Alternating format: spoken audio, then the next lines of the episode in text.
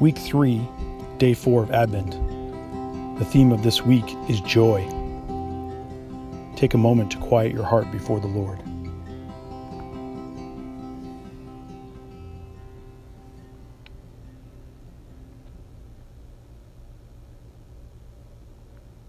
Call to worship. Shout for joy to the Lord, all the earth. Worship the Lord with gladness. Come before him with joyful songs. Psalm 100, verses 1 and 2. Will you pray with me? Stir up your power, O Lord, and with great might come among us. And because we are sorely hindered by our sins, let your bountiful grace and mercy speedily help and deliver us. Through Jesus Christ our Lord, to whom with you and the Holy Spirit be honor and glory now and forever. Amen.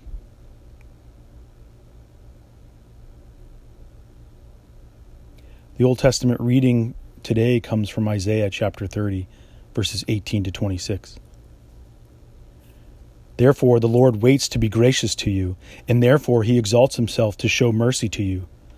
For the Lord is a God of justice.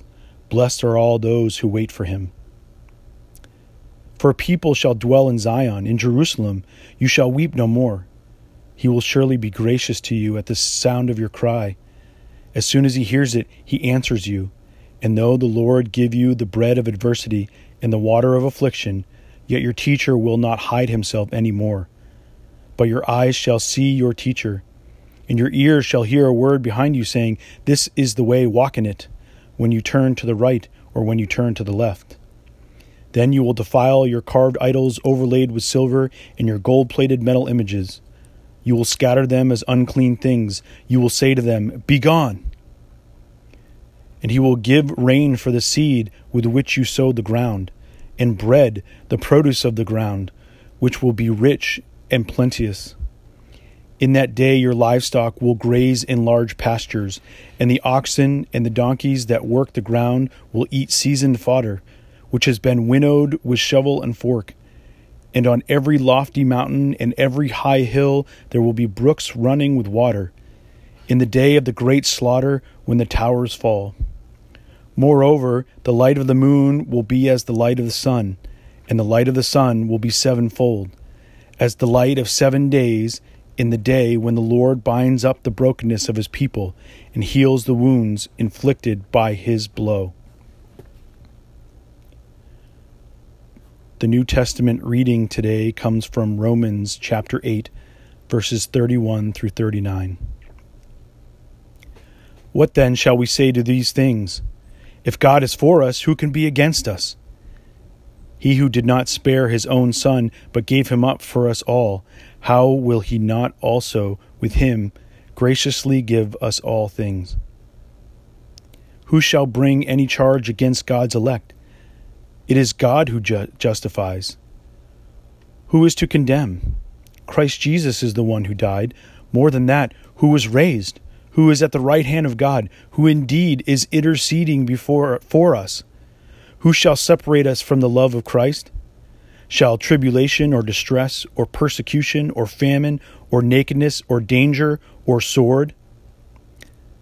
As it is written, For your sake we are being killed all the day long we are regarded as sheep to be slaughtered. No, in all these things we are more than conquerors through him who loved us. For I am sure that neither death nor life, nor angels, angels nor rulers, nor things present, nor things to come, nor powers, nor height, nor depth, nor anything else in all creation will be able to separate us from the love of God in Christ Jesus our Lord. Let us take a moment now to think about what we just heard from the Word of God.